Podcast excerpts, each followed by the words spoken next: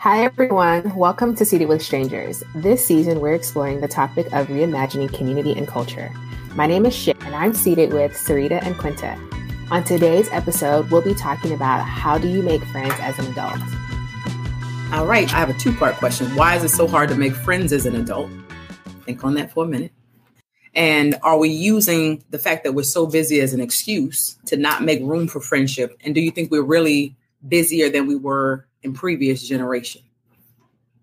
I think it's hard to make friends as an adult because I have expectations now that everybody is just not uh, friend material. In my world, I'm very, I would say, selective. And I also feel that I'm not accepting applications.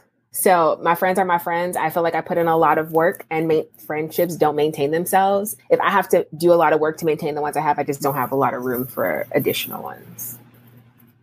I think that once you get older, we have all these priorities. Everybody's we're working, some are mothers, some are wives, and you may not have the time or some people say no new friends. I don't believe in that because I think you can miss out on people when you do that, but it does take work and I do believe that if you take the time to nurture your friendships, it's so meaningful and so valuable, but it I don't think it's hard. I just think we have to be like you said selective because everybody cannot be your friend. You can't take everybody with you on the journey.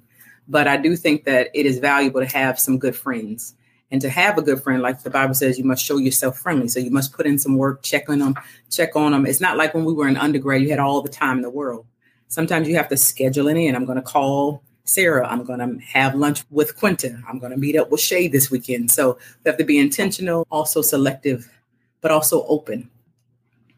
Absolutely. I think that's the open part is really important for me because I've asked the same questions like, why is it so hard to make friends as an adult? I've always been the friend that you can count on me. Anytime you call me, I'm going to make myself available. Mm-hmm. As I got older, early 30s, 36 now, I realized that I could not be everything to everyone. So mm-hmm. my expectations for I want friends as an adult changed. Realizing mm-hmm. that I could have this friend who that's my brunch friend. We'll hang out and kick it on the weekends. But then I also have a friend where we love books and we love to read, and so we can discuss. And I don't need everything in one or two or three mm-hmm. people. I can have a multiple grouping of people that, okay, they're my friends. These are people who I genuinely trust. I know who to go to for certain things, and they know that they can also come to me. So that's how I've dealt with this whole thing of how do I make friends as an adult? It's just changing my expectations as life has changed. That's good. Yeah. And I think you said, are we more busy than other generations? I don't think that the other generations thought that they were less busy. I think they were busy for the time. I think that mm we are busy because we have a lot of different resources at your fingertips. I think sometimes when you're thinking friends, you're like, how should that be hard? We have all the technology, we could figure that out. But I think that it's how you use it and what it's being used for. There's a lot of crossover in the technologies that we have. And so I think trying to find boundaries. And I also think that like, I don't think that you can actually multitask. It's an illusion, right? Because you're not actually doing multiple things at once. You're taking your attention. But I think when it comes to the friendships, yeah, I don't think it's an excuse, but I do think we're busy, and I think everybody's busy, and so you've got to pick your. Back in the day, had like your top five, your favorite, and then it's like, kind of, where do you find these people? You would think everywhere, but I felt for the longest time I can't find my people, like my group of people, and so I'm just like, it is not worth the energy.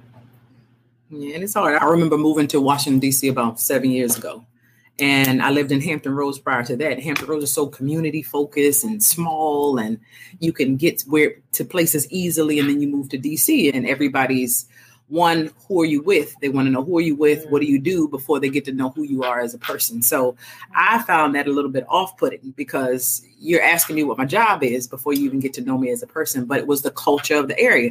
So I, was quite depressed when I moved there because it's hard. It was hard to connect. Now I had people who lived in DC, but I don't know if you've lived in DC, but it is hard to get to people. You may live maybe 30 minutes away, but that 30 minute trip could take you an hour and a half, depending on where you are. Yeah, it, it's depending on where you are in location and in life, it could be a bit of a challenge to make new friends. Yeah, absolutely. That what both of you said. So I lived in the Maryland, DC area, specifically oh. in PG County, and my husband is from DC. And when I moved there from Atlanta, what five years ago, six years ago now, I did become depressed because it was just I wasn't used to this disconnect with people. Everybody is connected somehow. So no matter where you go from where you know where I am, it's that's a connection. And my passion for cooking continue to grew out of that, just that loneliness. But I don't feel like I was any busier. It was just a culture, like you say, of the area I, I couldn't seem to connect with people because everyone was so standoffish and I want to talk and invite you over. And it was just this whole, even his family, they would always pick on me about my Southern hospitality, but that's how you connect with people. And it just wasn't there. And it's still not there for me. That's why I'm like trying to weigh my options. Like, how what else do I need to do, Lord? What else do I need to do? But I am thankful that I have connected with some amazing people, but it is hard to connect in that area very much. I think something you said is interesting too about you talking to people and just being friendly with folks. I don't think that we per se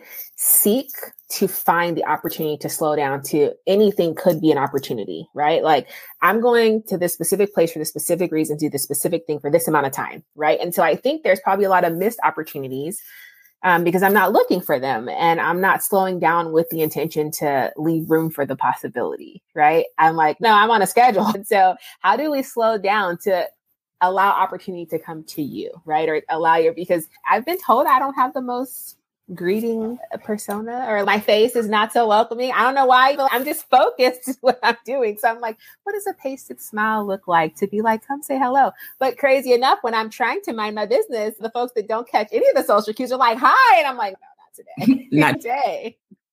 To keep going on, um, are work friendships real or just based on proximity? What do you all think? That can be difficult. I have connected with some people that I work with. I've met a few people that I'm still close to today, but I don't go to work looking for a friend because I am there to work. And sometimes when you cross boundaries, especially if you're in a leadership position and you befriend somebody who may be underneath you and you have to correct them, and when you do that, I thought we were friends. This has nothing to do with the friendship. I'm at work. I'm at work. You have to do what you have to do. And just because you're a friend doesn't mean that I have to slack up on you. So it can be, I don't know if I've had some real friendships form, but if you're going to do that, you need to be very careful because that line can get very blurry. Yeah, I would agree with that. And I think that when I was younger, I had this false story I told myself about how I was going to go to work and I was gonna, we're gonna go to happy hour after. And I guess I had seen this on television. This is gonna be my life outside. And I'm from California, but I went to undergrad in Ohio and then I came to grad school in Texas. So I wasn't with any of my people, right? So it's just like, how else were you gonna make friends? So I just figured the job was gonna do that for me. We are gonna network and we're gonna have all these fundatory things you have to go do. And that was not my life. Okay. Like I worked with senior citizens who were over age 70 and the folks I worked with was over 50 and here I am like 23. I'm like, oh, so happy hour. They're going home to their families and kids and things, right? They had full lives already. And so I think that I for a while was trying to figure out how to meet the expectation I made in my head. But I also worked in several different realms, right? So like by day I was doing nonprofit. By night I was professor adjunct at a college. And then and after that, I was at Starbucks, right? So the realms of how my world were totally different populations of people, and I still felt like I struggled. And I think that with work, especially nowadays, you just have to be cautious all the time. It's always will be friendly, but I'm gonna have a life outside of there. So now in the footing I'm in in life, like I've just settled into like my friends are in different places. We do this phone tag orchestration thing where we have like you were saying planning days. But I think with the work folk, I'm like I very much feel that Sareeta. I am like not here for friends. We don't need, I got life outside here, but I, I will be pleasant. We will get this job done. And if y'all don't bother me, exactly. I will bother you and we're good. But when I was younger, I did transition, like you're saying about leadership. I was a peer that became the supervisor of my peers.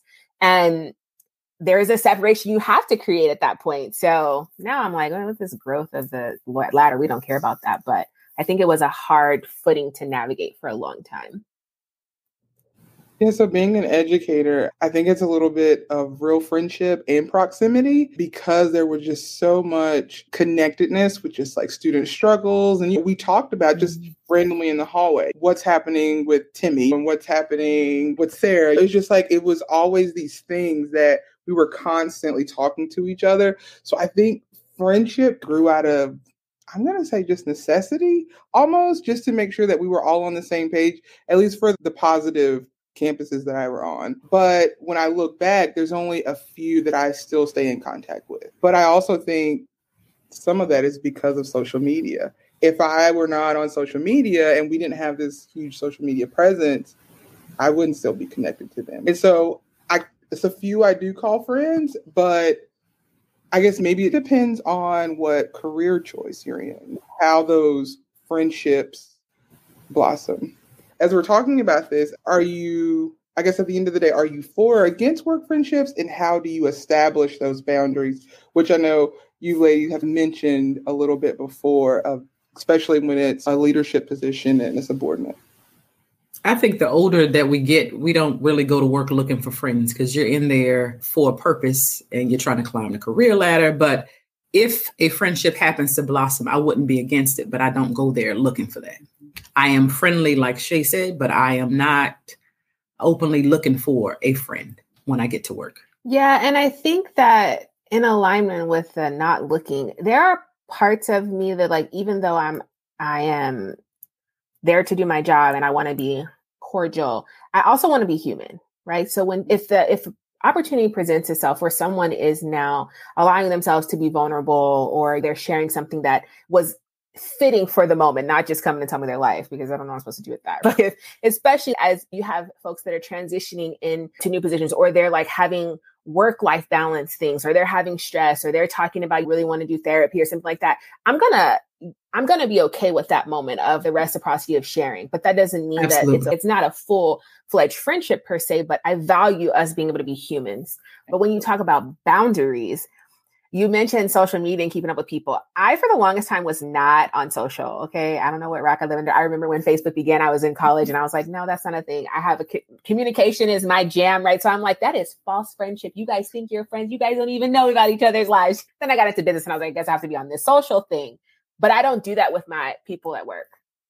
If we work together, if you have any affiliation, you cannot Facebook me. Like, we're not going to do it. If my stuff is private, it stays private. I will not accept friends until after I'm no longer there. Then I'm like, oh, I, was okay, about well. to say that I will do it after I leave. Afterwards. Yeah. Yeah, I'm yes. even kind of leery about that with LinkedIn. And I know that's supposed to be a professional, but just depending, I Correct. know that like I'm changing some of that, my footing in it. But I know that like at some points I was doing things I'm an instructional design, right? So I was doing some curriculum things in my own business, and then there's curriculum things I do for my job. And so some of that crossover, if somebody's, hey, can we do an interview? I'll do it for LinkedIn. But if they're doing something separate, I'm mm-hmm. really leery about how much insight I want to give to my workplace, which is I don't even use my name I use at work because I'm trying to keep the boundary and the separation. So I don't know. I just think that when it comes to social, that's a hard line for me. Yeah just like you said, definitely not until after I leave that place of employment do I allow them to come. Because for me, like you, what, jumped on Facebook in college. So what, maybe, I don't know, the second year I was in college or whatever. And it's just, it's very much a part of my life. It's how I even stay connected with family members on a certain level. When I do allow them into my world, trust me, they have been vetted. Did you pass this one or two years of vetting? Can I trust you? So it is, uh, for me, it is very much boundaries being set. I allow them to know as much as I want them to know. And I have, for whatever reason, a personality. People will just give me everything but when you sit and look, I haven't really given you anything, but I'm going to help you through every issue you have. I can agree. Yeah, so it's just I'm very aware of what information leaves me as a person versus what I receive, but they can trust me with it. So that's one thing for me is like that trust boundary for coworkers. So. And I think social media helps me because I remember birthdays. They help me remember my cousin's birthday or my friend's birthday. Without it, I'm going to be honest it, they may not get a happy birthday. I believe that it can be like you. I tell them what I want them to know. Some people get up there and they let it all hang out. Me, I know that social media can be screenshot and passed on. So you give them what you want them to to know without having to share everything but those of them who actually share everything like you said there has to be some trust that we're not going to go off and tell did you see Quinta, what she put, I would never do that. But yeah, social media is very much a part of my life, but I share what I would like for them to know. And that's not everything. Speaking of social media and all things technology, what's happening in the internet streets? We've seen increasingly where celebrities have died by suicide, and the response has been check on your strong friends. So, what does it really mean practically to show up for your strong friend? I think some people think that being on the internet and actually saying hi or I love your outfit, it's fire, or something like that, is that you're actually keeping in contact with that person. But it's not true. So many people look like they're lively and they're doing well on social media, but they're at home crying and feeling alone and depressed. And some of them leave this earth because they felt like nobody was there. So I think we need to be more intentional about actually keeping up with people and not thinking that we're checking on our strong friends just because we like or we put a heart or mm. girl you look fired because that's just a comment but that's not actually checking on that person hey I haven't heard from you in a while how you doing mm-hmm. and it doesn't have to be something long it could be a few minutes a text but i'm a i'm an advocate of actually picking up the phone and hearing people's voice when i have the time mm-hmm. because everybody's so busy in this world we're so busy but you need to slow down enough to check on your people for real Absolutely. In my friend group, I am the strong friend. I'm the strong person. I'm the one that's, for some odd reason, I'm just there for everybody and I'm solutions oriented, right? So before you even get done telling me your problem, I'm ready to solve it. But because of that, people don't check on me. When it talks about the practicality of how do you check on that strong friend, pick up the phone, I don't even like talking on the phone, but the fact that I know you have taken the time to call me says a whole lot. And it says how much you care about me. It says that you see me and that you want to make sure that with everything that's going on in my life, you want to make sure that I'm somewhat grounded and that I have what I need. So I think it's just that thing of how does that person communicate? And if you are a friend, you should know some key things about them. What is their preferred method of communication? If you might not hear from them for mm-hmm. three or four days, but that might be normal. But if a week comes around, okay, now I need to step in. It's like really knowing our friends and the preferred method of communication, when the behavior starts to change. Some people, it's all about attention, but when our friends start to slip, we should notice that. And so I think that's when we really need to start stepping in and checking on them. Yeah, I agree. And I think too, it's like remembering that there is always room to hold space for the person who's holding you up. I think that that's it's good. easy to go to the listener and never think that the listener that's your go to when something is happening just might need to be listened to at some point, mm. right? just might need to speak. And I think we have to make it okay by being like, hey, so, how are things going with you? And not sit with the, they're going fine, because that's an easy passerby, right? And when people do that and that's enough, the strong person knows that. They're like, you didn't even sit long enough to me for me to give you anything. And I think it's also remembering as the person who's pouring to say, thank you for letting me pour. I'm open to receive and giving room. That person might want to pour too. I think sometimes we think when someone is going through something, they don't have room to hear that you're going through something too. But sometimes that makes them feel better to know, actually, I'm not in this alone and lets them deter from their own feelings. So if, like you're saying, Quinta, you're problem solution oriented, I think that if people could address you from a problem solution oriented place, it could be like, girl, is anything going on with you? Even if it's that you've already come up with a solution, at least that they know that this is something you're dealing with. And I think that we haven't found a way to make that be a thing, but it should be. Even if that's like coming up with a code word. Just uh, I watched this show called New Amsterdam, and one of the things that my friends and I have tried to adapt is the how can I help? And I really like that question because how can I help implies that help is needed you just need to give me some guidance, right? As opposed to let me know if you if I can help. It's like that puts it back on them, right? It, it implies, oh, you shouldn't need help. So I don't know. I think that's something that we can find room to adapt in our friendships to speak their language.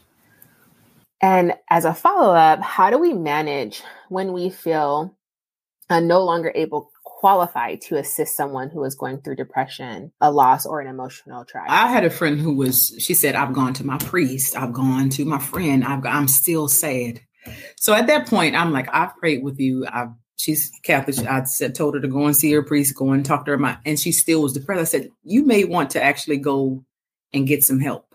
And she's, I don't want everybody knowing my business. And I think sometimes in our culture, we feel like we can't go and talk to somebody. But after she did, she's a completely different person.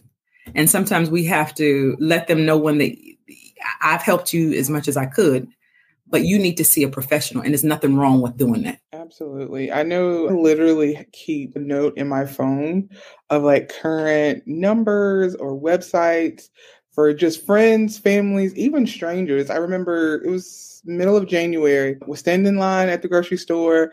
A lady out of the blue starts talking to me and she like literally starts to weep. And I just grabbed my purse and wrote down a number to one of the local counseling centers and I just slipped it in her hand, didn't say anything.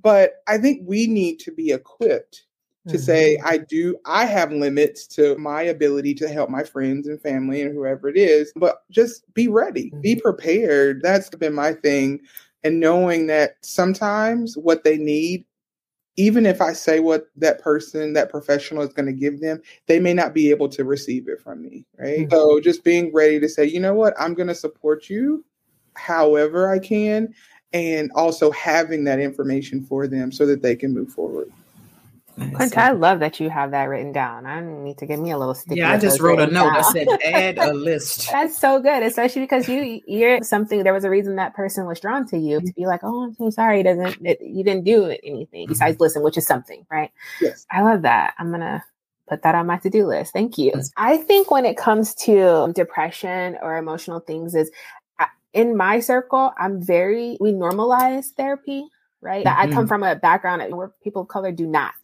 right? We're not, we're still fighting the stigma behind the, it. Yeah, the stigma and like yeah. the utilization of the resource. And I frequently talk about it because I want people to know in my world it's not something I'm ashamed of. And it's also mm-hmm. not something that I'm waiting until I'm in a point of crisis to do. Like I just do it as a check-in. And I share the fact that this wasn't something that I was raised doing. And I was very anti it until things just in my life weren't and try something. If what I'm trying is not working, try something. And so I think like you're saying, like I when I find things that work, like recently I utilized therapy and I don't know if it's okay to third we're not i'm not pubbing any place but i like the format of this place called growth therapy. And because they allow you to be so specific with what you're looking for in another person. And finding a therapist is like dating. Everybody's not going to be your fit and it's okay to not be committed to i want to go to this person and then you finally get the courage and like they're not a fit. That's okay speed date them. Next you know what i mean? It's really okay Agree. but Agree. to be to be able to say i want another person of color. I want a woman. They you can take it down to languages. You can say if you want it in person or online and i just think that that was super helpful for me to not feel overcommitted and right then they can check your insurance if you use insurance. If you don't they can check how much it's going to pay. So they take out all of the hard work of calling and getting on the phone and just being able to sift and peruse and see what's there. And so i think that by finding, like you're saying, another way to utilize a resource where it mm-hmm. puts it, takes it mm-hmm. off of them being so hard. But when they hear, oh, I've done that too, and it was actually really simple, it gives them courage to say, okay, I'm not the only person. That's awesome.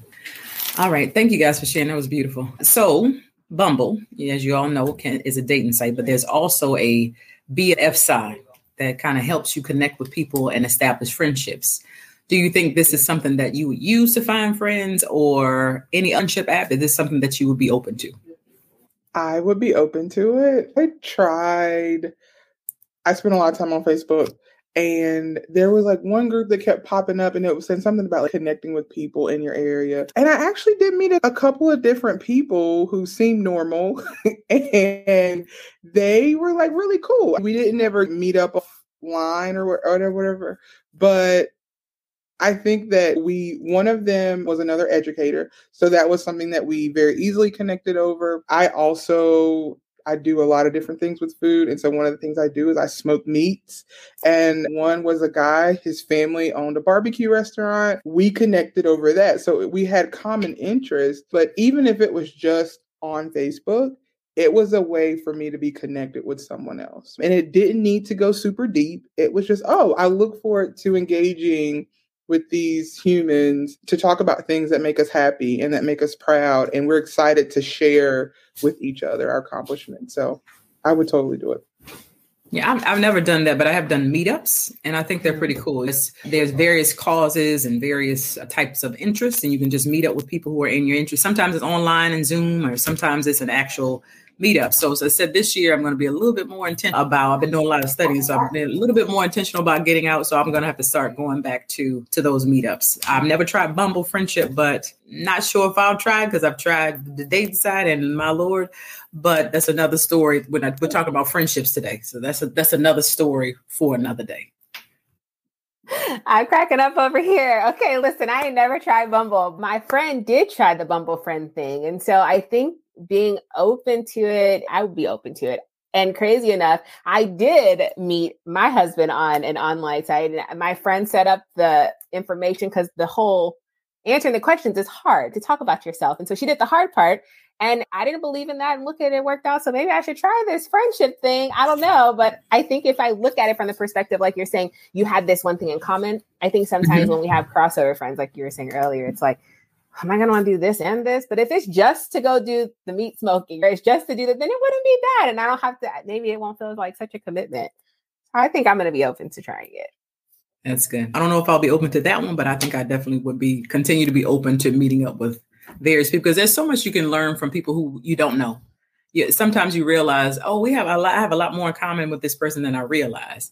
And if you have that mentality, I heard one girl say, "No new friends, no new friends." I'm like, well, you would be missing out on a whole lot of people just by saying life is long it's short at the same time, but you don't want to be just have your three friends. I have a group of friends. We call ourselves the Fantastic Four. They've been my friends since eighth grade. We are still friends. We get together about four times a year. But I went to college and I met another crew. When I moved to DC, I have some friends. So I think in various phases of your life, you meet different people, but you should be open to meet. I'm not saying they're going to be your best friend, but they could be somebody that could get you out of house or can show you how to another smoking method for your meat. So I need to come and try that. So we're friends now, Quinta. I just want to let you know. So when I ride down there or when you come to DC, just let me know. Absolutely. Absolutely. Thanks for listening. If you enjoyed this episode and you'd like to support the podcast, please share it with others, post about it on social media, or leave a rating or review. Seated with Strangers is a full experience podcast, so check out the show notes for more ways to engage with us. We'll see you next time.